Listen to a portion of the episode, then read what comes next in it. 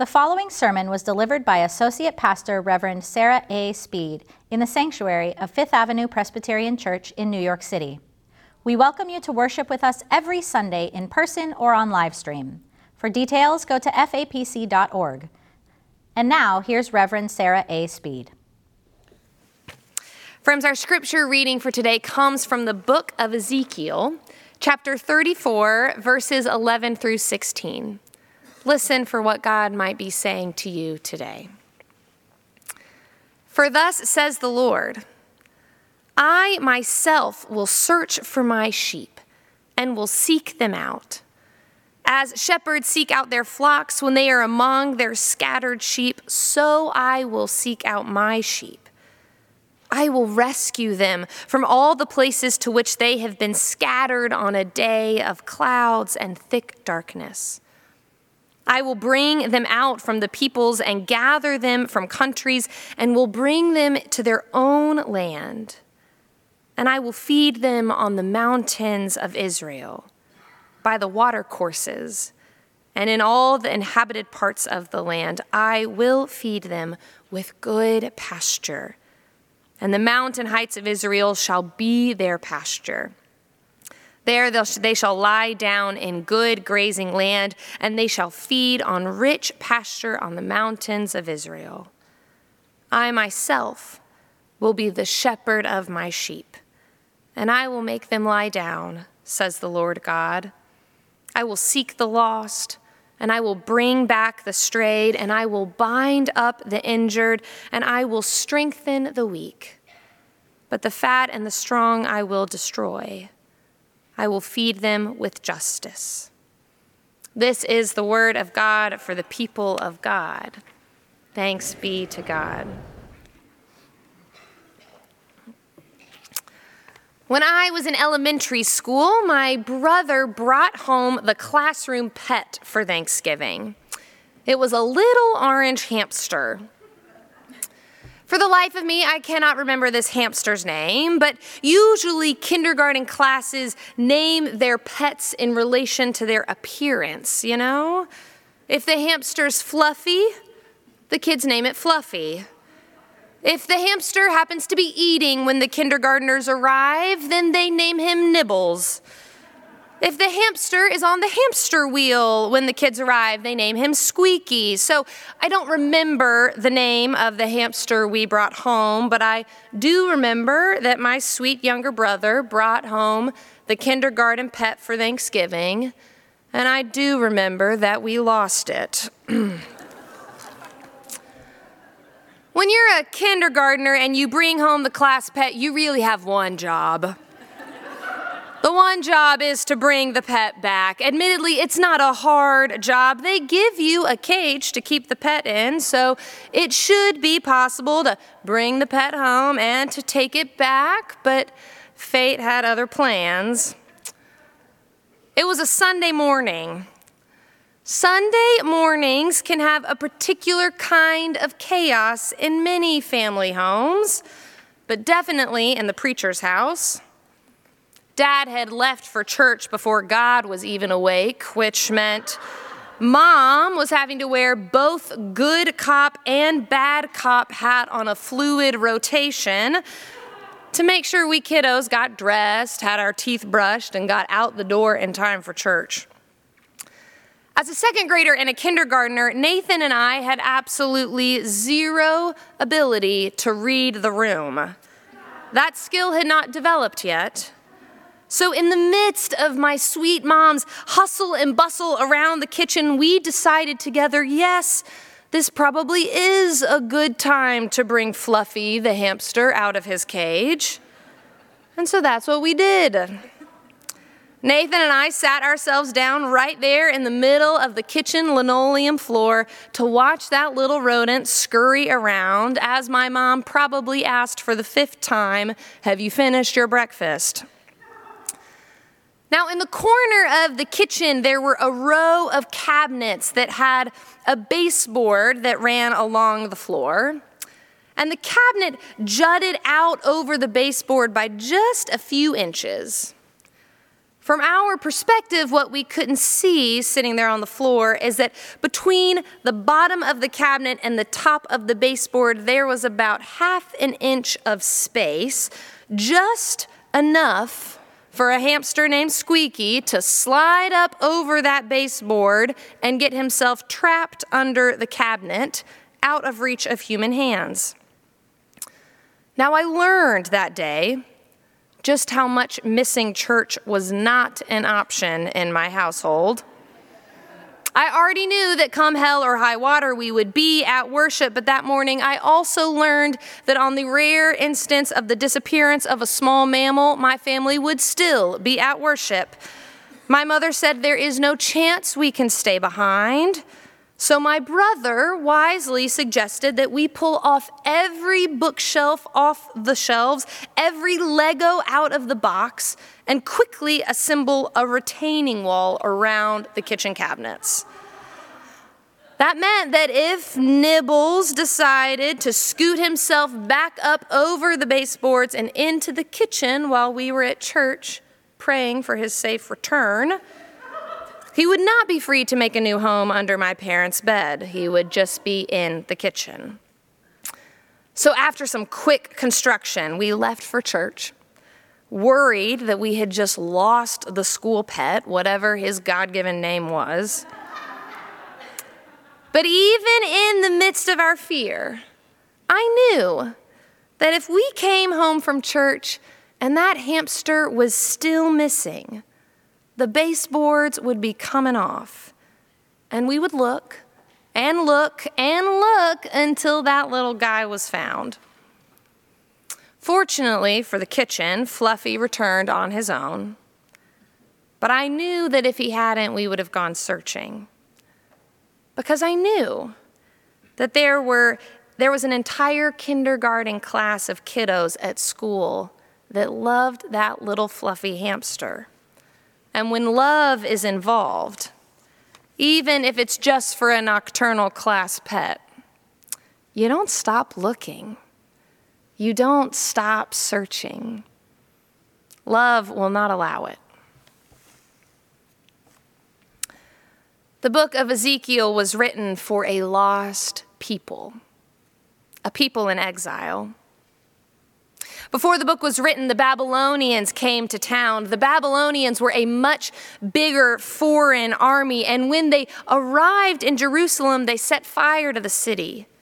They salted the fields, and they walked the residents of Israel away from their homeland, scattering them to the winds in an effort to strip them of their communal identity. Naturally, in all the grief and violence that this exile brought, the Israelites began to wonder Will God be able to find us in Babylon? You see, up to this point in history, much of how the Israelites understood God was tied to place. The Israelites believed the temple to be God's physical house. Before the temple, they believed the Ark of the Covenant to be God's physical house. The Israelites believed God was with them because they believed they had a landing place for God to dwell. Therefore, if the temple was destroyed and the Israelites were no longer home, the question was raised will God still be able to find us? Are we lost? Or will God find us in exile? It reminds me a bit of myself as a child. When I was four years old, we moved from Columbia, South Carolina to Jacksonville, Florida. And one of my greatest concerns at four years old was not whether my parents would find a good home and a good school system. My greatest concern was whether or not Santa Claus would be able to find me in Florida.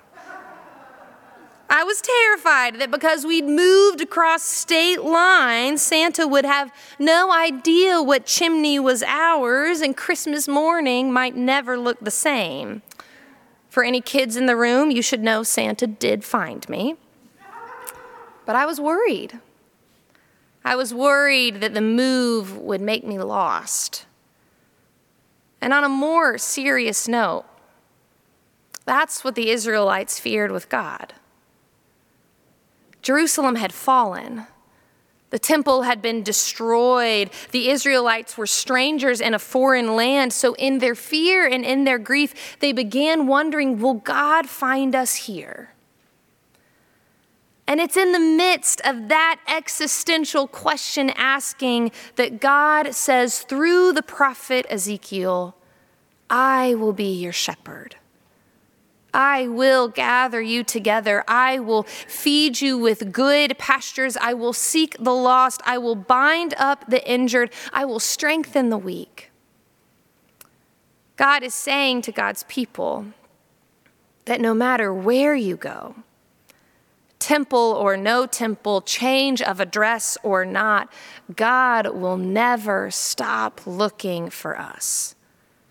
God will never stop seeking us. That's the promise of our text today. And it's a promise I need to hear.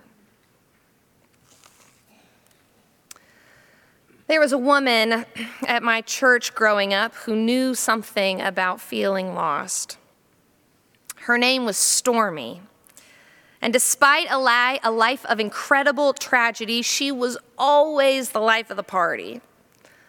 When my family moved to Kansas City in, uh, in middle school, Stormy had us over and led the whole family in a game night. She called everyone fun fella or fun gal, and she had the most colorful earring collection I'd ever seen. With all the fun that she radiated as a kid, I never guessed that Stormy had lost her son in the Vietnam War. But she, like the Israelites in exile, knew what it felt like to grieve.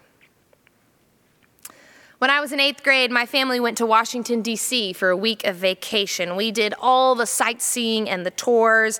We went to the Spy Museum. It was a great trip.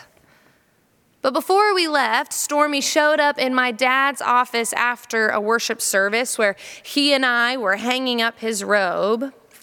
She said, Hey, fun folks, I heard you all are going to DC. My dad said, Yeah, we are. The kids are finally old enough to really get something out of it. We're really excited. Stormy began asking him about different sites. Will you see the Lincoln Memorial? Will you, what about the White House? Will you go to the Holocaust Museum? Finally, she said, Do you think you'll see the Vietnam Memorial? My dad replied, Yeah, I think we will. And then Stormy got quiet. And Stormy was never quiet. And she said to my dad, I have never seen the memorial. Due to health reasons, I've never been able to get there. I had some others go look for me, but they, they couldn't find my son. They, they said they couldn't find his name. For years, Stormy explained she'd been worried that her son had been lost, forgotten, unable to be found. And so she asked us, Will you look for my son? His name is Gary. The day we got to the Vietnam Memorial, the four of us spread out, reading hundreds of names. Mom took one section, Dad took another, Nathan and I in between. And finally, we found it. In a sea of last names that started with the letter S, there it was Gary Shank, right at my eighth grade eye level. And my mom, being the genius that she is, pulled a crayon and a piece of paper out of her backpack so that my brother and I together could press that piece of paper up against the wall and rub the etching of Gary's name into it. And we drove that piece of paper, paper all the way back to Kansas City for Stormy, and she kept that red crayon rubbing on her mantle until the day she died. She kept it because no parent ever stops looking for their child. When you care about someone, you'll wait years for a crayon etching. You'll search the farthest distance for the lost sheep. You'll even build a retaining wall for the class pet if you have to, but you never stop looking. Love does not allow it. And Ezekiel tells us we worship a God who loves us like that. No matter how far we are scattered, no matter how lost we feel, God will never stop looking for us. Now, it feels important to note that the simple fact that God looks for us does not mean that God is distant from us. Usually, when we're looking for something, it's because it's not nearby. I say usually because we humans have all been guilty for searching for the sunglasses that are on the top of our heads. But usually, when we're looking for something, is it's because it's far away. It's not on our person. We left it, lost it, forgot about it.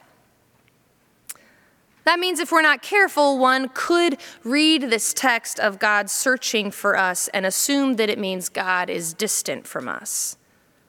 That was the fear of the Israelites in exile.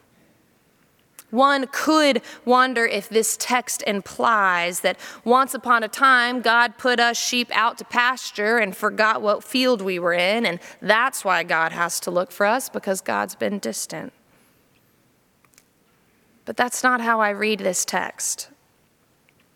Because a good shepherd never leaves her sheep. A good shepherd stays close to the flock, counting her sheep over and over and over again to make sure none are lost. And we worship a good shepherd. So the looking in our text doesn't imply distance. Instead, I think we can interpret the looking in our text to imply attention. And the Hebrew language supports this. This is nerdy, but the verbs I will search, I will gather, those verbs in Hebrew are parsed to a kind of verb that implies a habitual action that is never done. That means the verb tense itself indicates that God has searched, that God is searching, and that God will search. It's not a commentary on distance, it's a commentary on God's attention, and God's attention is always on you. Here's what I mean. I once heard Kate Bowler, who will be our Goddo lecturer this January, tell a story on her podcast, Everything Happens. It was a story about the birth of her son and in that story, Kate shared that she had a particularly challenging delivery. She joked that it was the kind of labor and delivery that you just didn't tell other women about because it would make us all not want to have children. But after hours of excruciating pain and hard medical decisions and an agonizingly slow labor, the nurses finally put her newborn son in her arms, and Kate looked down at that little baby and she said, Oh, it was you. It was you all this time. And she knew it was love.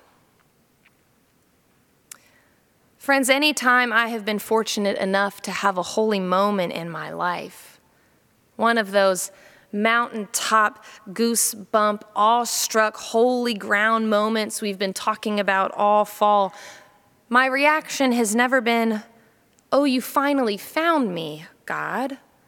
You finally figured out what pasture I was in. The immediate reaction in my gut at my core has always been, Oh, it was you. You were here all along, God, and now I finally see it. Family of faith, all fall we have been looking for God. Like detectives of divinity, we've looked for God's fingerprints in nature, in children, at table, and in music. We've looked for God in ritual and in community and in moments of awe that take our breath away. And that has been a good and faithful practice, for I am convinced that God is everywhere, and the looking gives us a chance to actually see it. But what I want you to know as we end this sermon series is that while we've been busy looking for God all over the place, God has also been looking for us. That's the promise of our text today. While we have been searching for God's fingerprints in this world, God has been dancing around us, giving us the gifts of music and nature and community, things that would help us see God in our midst, things that would wake us up and help us say, Oh, it was you all along. So, church, believe this good news. No matter where you go, and no matter how long it's been, our God will never stop looking for you.